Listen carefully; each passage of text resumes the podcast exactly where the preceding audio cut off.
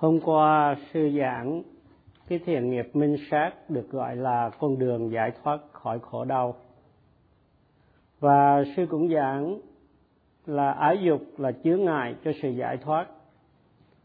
À, sư giảng hai cái điều này một cách có lý thuyết và hôm nay sư giảng làm thế nào để phát triển tuệ minh sát về phương diện thực hành.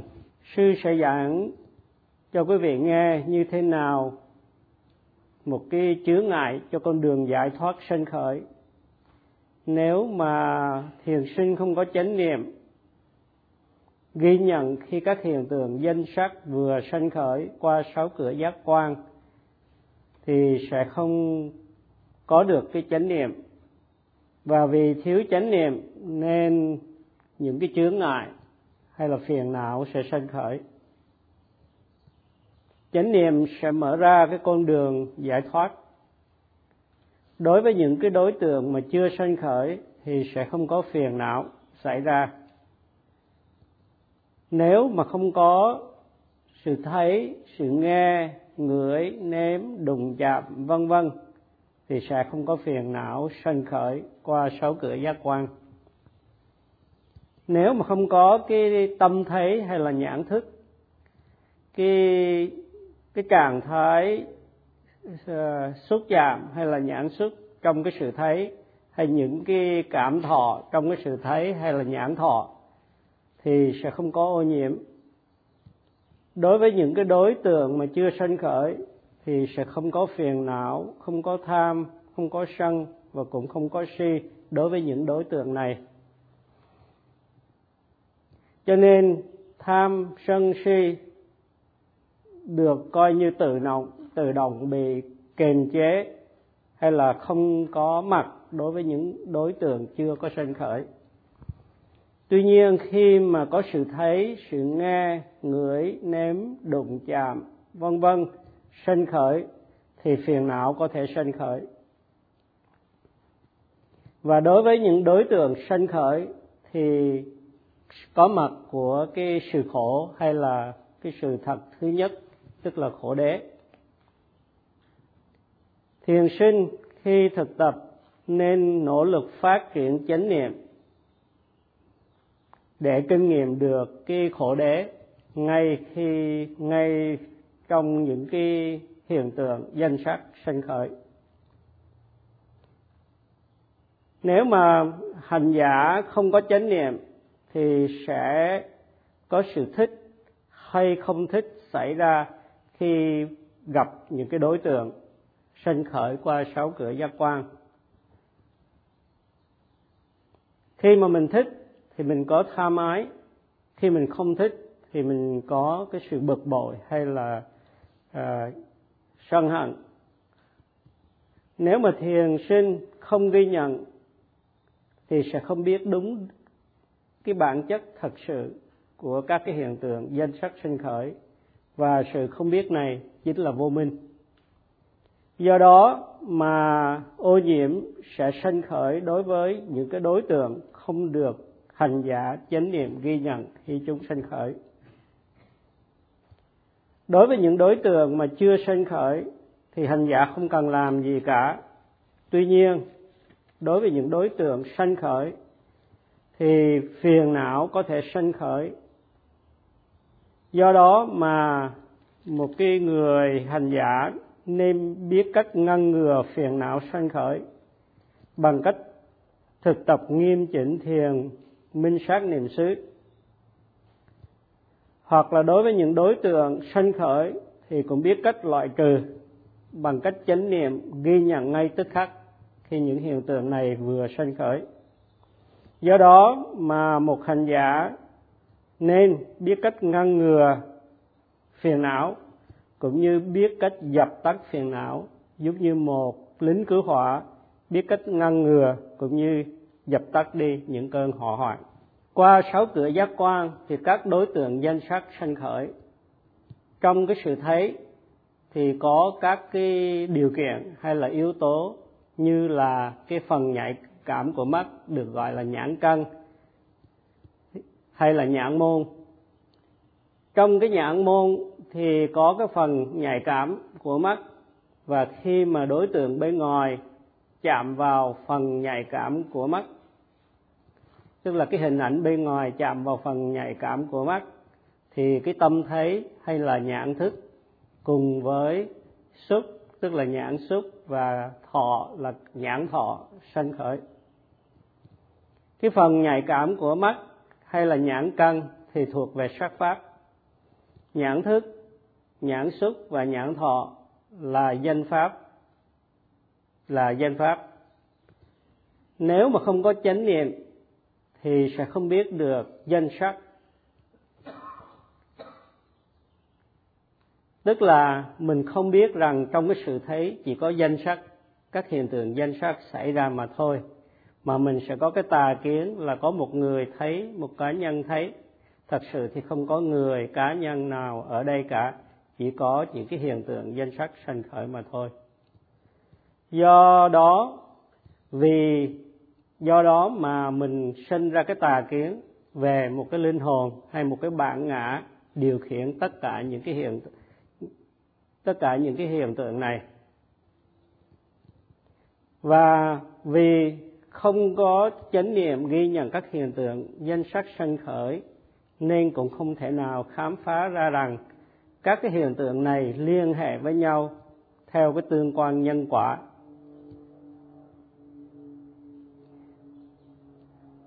Cái người mà không có ghi nhận thì không biết rằng vì có mắt, có đối tượng, và khi hai cái yếu tố này, hai điều kiện này nó tiếp xúc với nhau thì mới có cái tâm thấy xảy ra, mới có cái nhãn xúc, nhãn thọ.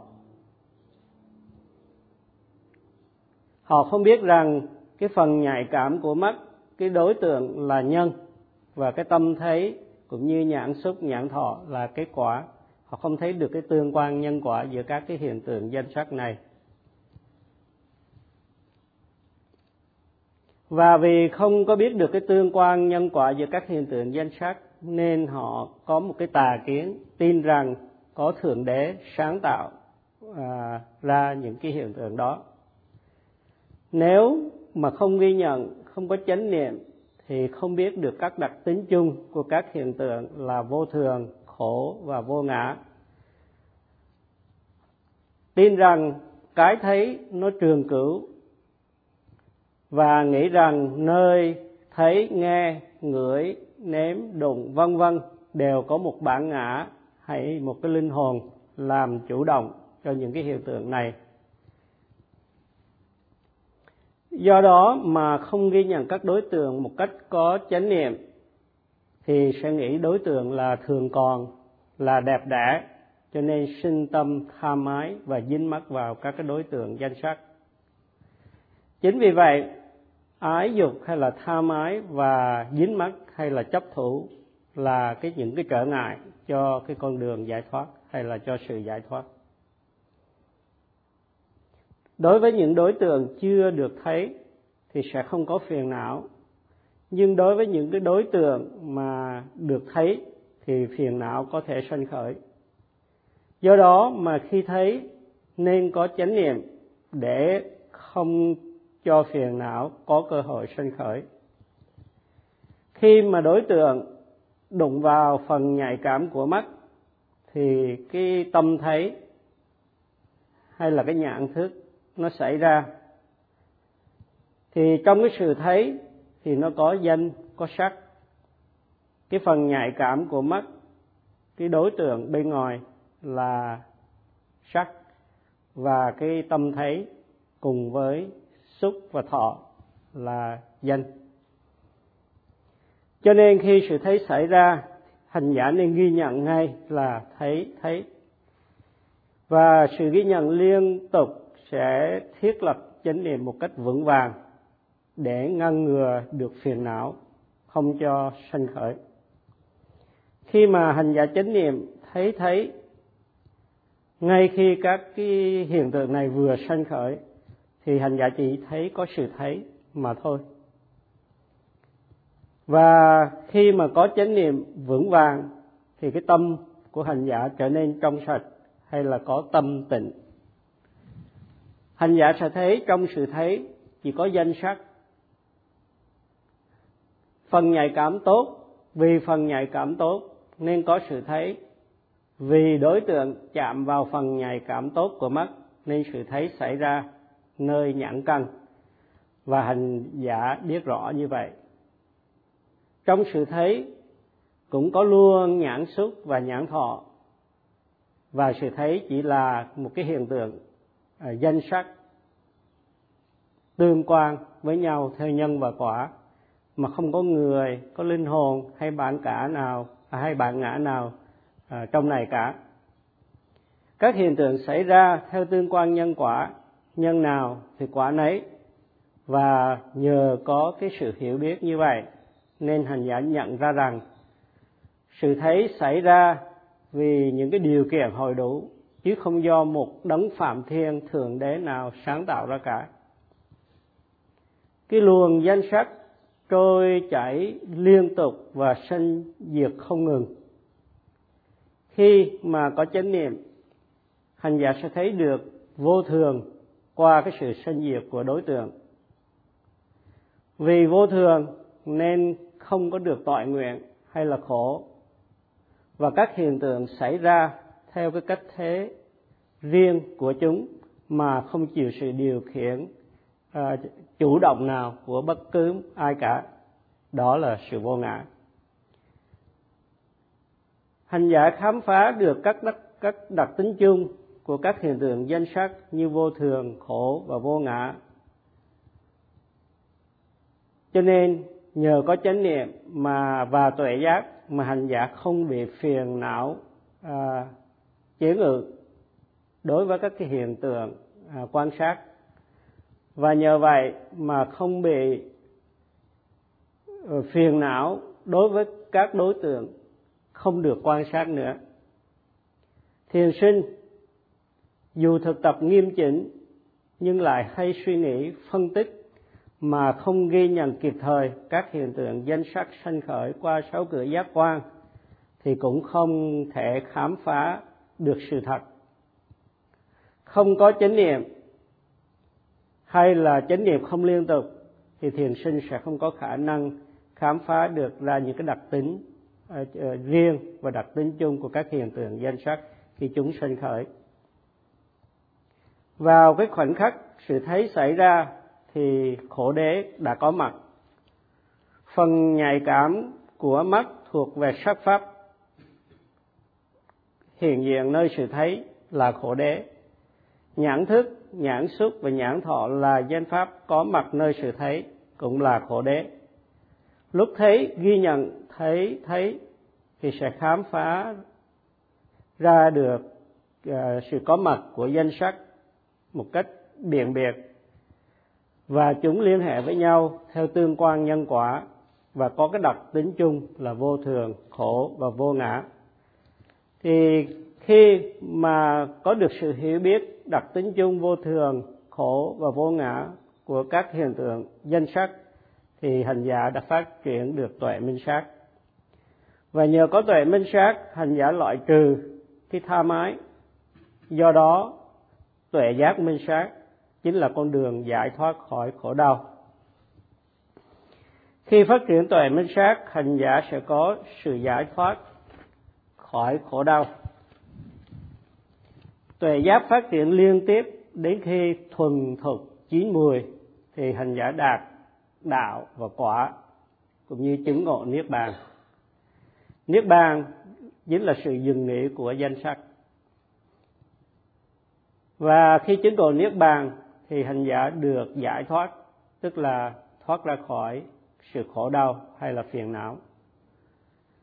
Do đó, tuệ minh sát đưa đến niết bàn chính là con đường giải thoát khỏi khổ đau. Ái dục là những cảm giác khoái lạc của giác quan, như muốn thấy vật đẹp, muốn nghe tiếng hay, vân vân đây là những điều mà con người thường rất là ưa thích, cho nên chính là ái dục. Ái dục là chướng ngại cho con đường giải thoát, bởi vì khi chúng có mặt, tuệ giác không thể sanh khởi. Bình thường thì có người càng đầy ái dục, nên đã lãng phí cuộc đời của mình. Và vì thế mà con đường giải thoát bị che đậy, nên con người luôn luôn bị bất toàn nguyện khổ đau trong cái đời sống của mình. Sư giảng như thế nào ái dục ngăn ngại sự giải thoát? Sư sẽ giảng như thế nào ái dục ngăn ngại sự giải thoát? Trong đời sống con người có cái nhu cầu à, liên kết như cần vợ cần chồng cần con cần cái cần bè bạn cần những cái thầy dạy hướng dẫn do đó mà họ có nhiều cái sự ràng buộc cũng như nhiều trách nhiệm trong cái cuộc đời do vì có cái lòng mong muốn à, những cái sự liên hệ mà ra. Nếu họ muốn một cái đối tượng họ cố gắng hết mình để có được đối tượng đó hay là chiếm hữu cho được đối tượng. Nếu mà chiếm hữu được thì lòng rất là thỏa thích nếu không, lại mong ước có được đối tượng và đã lãng phí thời gian tìm cầu. Họ tìm đủ mọi cách để có cho được hay chiếm hữu được đối tượng. Vì những cái ràng buộc và mong muốn cũng như trách nhiệm trong cái cuộc đời để thỏa mãn cái ái dục của mình, nên cuộc đời của họ đầy lo âu và phiền não có nhiều cái sự ràng buộc, nhiều cái đối tượng mong muốn, nhiều trách nhiệm, nên họ không có thời gian để mà hành thiền. Họ không có ý tưởng tập thiền minh sát niệm xứ. Và dù họ có ý đi nữa, thì cũng tìm đủ lý do để không thực tập, như là không có thì giờ bằng công việc.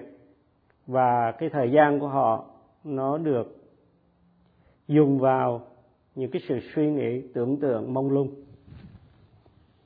Do đó con người làm những gì họ muốn đi những nơi nào họ thích nói những gì họ à, ưa.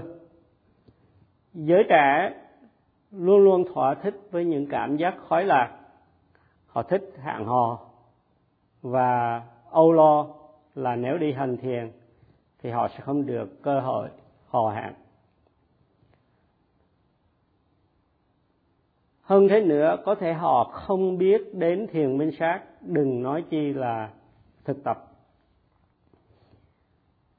Vì họ lãng phí thời gian với ái dục, nên không biết cái được đến sự thực tập.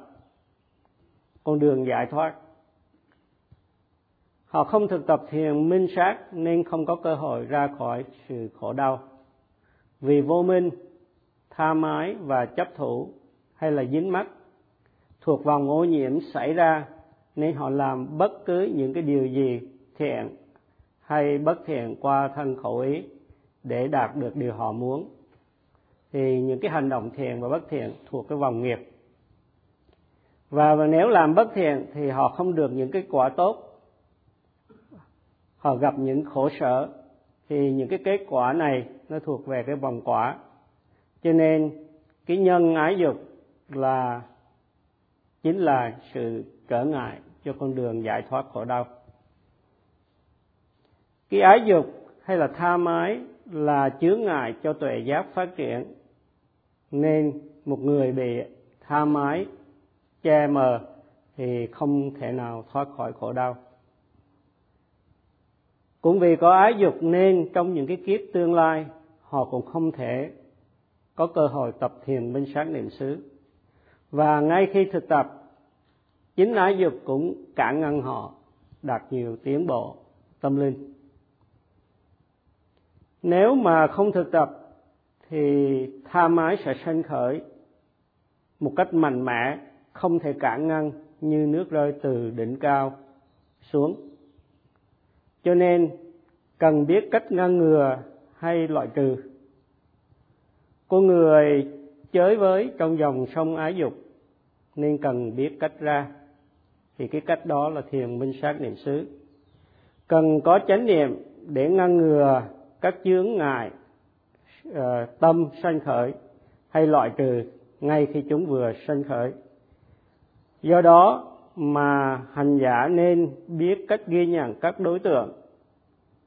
Nếu mà dễ vui thì các chướng ngại tâm sẽ sanh khởi khi mà thiền sinh hay là thực hành hay thực tập thiền minh sát, mong cầu kết quả cũng là tha mái, bất thiện cũng giống như nước rơi từ trời trời cao xuống vậy. Vì thế thiền sinh cần cẩn trọng trong khi hành thiền. Khi ghi nhận tốt, thiền sinh cũng có thể dính mắc với sự ghi nhận tốt của mình. Khi kinh nghiệm khả quan như phát triển hỷ lạc vân vân, thì thiền sinh cũng có thể dính mắc với những kinh nghiệm tốt đó. Ngay khi đạt được tuệ sinh diệt và thỏa thích với cái kinh nghiệm này, thiền sinh cũng có thể bị dính mắc như vậy. Bởi vì mỗi lần nghĩ đến cái kết quả mình đạt được, thì mong cho mình đạt được những cái tuệ giác cao hơn, ngay cả đạt đạo và quả khi mà có những cái kinh nghiệm tốt đẹp, cao, thì thiền sinh có khuynh hướng đi nói với những người khác về những kinh nghiệm của mình. Và cái điều này cũng là một sự dính mắc đối với thiền sinh. Những cái sự dính mắc này nó xảy ra ở dưới cái dạng hay là hình thức rất là vi tế, cho nên thiền sinh cần phải cẩn thận. Khi mà mình mong muốn đạt được đào quả để mà trong cái sự hành thiền của mình thì nó cũng là một cái điều tốt, nhưng cũng là một cái điều xấu nếu mình dính mắc vào cái sự mong muốn một cách thái quá. Và ngày mai thì sư sẽ giảng chi tiết cho quý vị nghe về những cái vấn đề này và sư chấm dứt bài pháp thoại ở đây.